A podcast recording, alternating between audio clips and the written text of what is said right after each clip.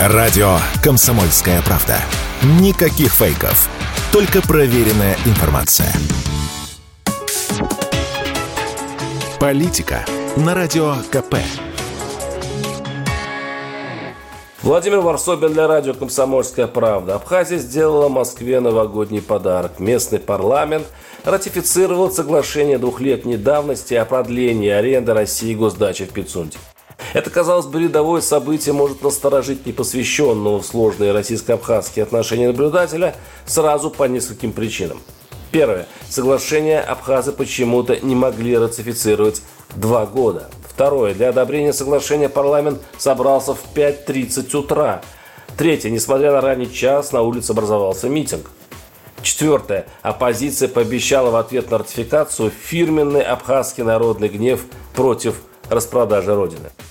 История с передачей собственности России, построенная еще при Хрущеве, внушительного по размерам, это 180 гектаров, вип-санатория, вообще-то трагикомическая. Ее подняла на флаг оппозиция – вот уже два года убеждая людей, что это только начало, что вот-вот иностранцы, читая русские, скупят всю маленькую приморскую страну и повторится история с грузинами, которые, по официальной версии, попытались поработить гордый абхазский народ. Но если грузин мы выгнали, ворчат на абхазских кухнях, то русских уже не получится. Поэтому вся государственная политика Абхазии вот уже треть века строится на парадоксальном правиле.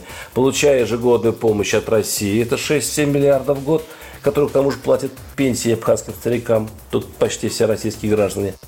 Абхазия категорически, упорно, пусть во вред себе, не пускает в страну серьезные инвестиции. Иностранцам не продадим ни пяди. Вот настоящая национальная идея Абхазии. Но сейчас правительство президента Аслана Абжания находится в тяжелом положении. Страна национальной идеи этой доведена до ручки. От недостатка денег в этой бедной стране разрушена энергосистема, а покупка электричество в России по рыночным ценам обойдется в миллиард рублей в месяц. Растут цены на продукты, сильно подорожал бензин. Понимая, что без инвестиций страна не проживет, правительство на свой страх и риск затеяло передачу земель российским застройщикам апартаментов.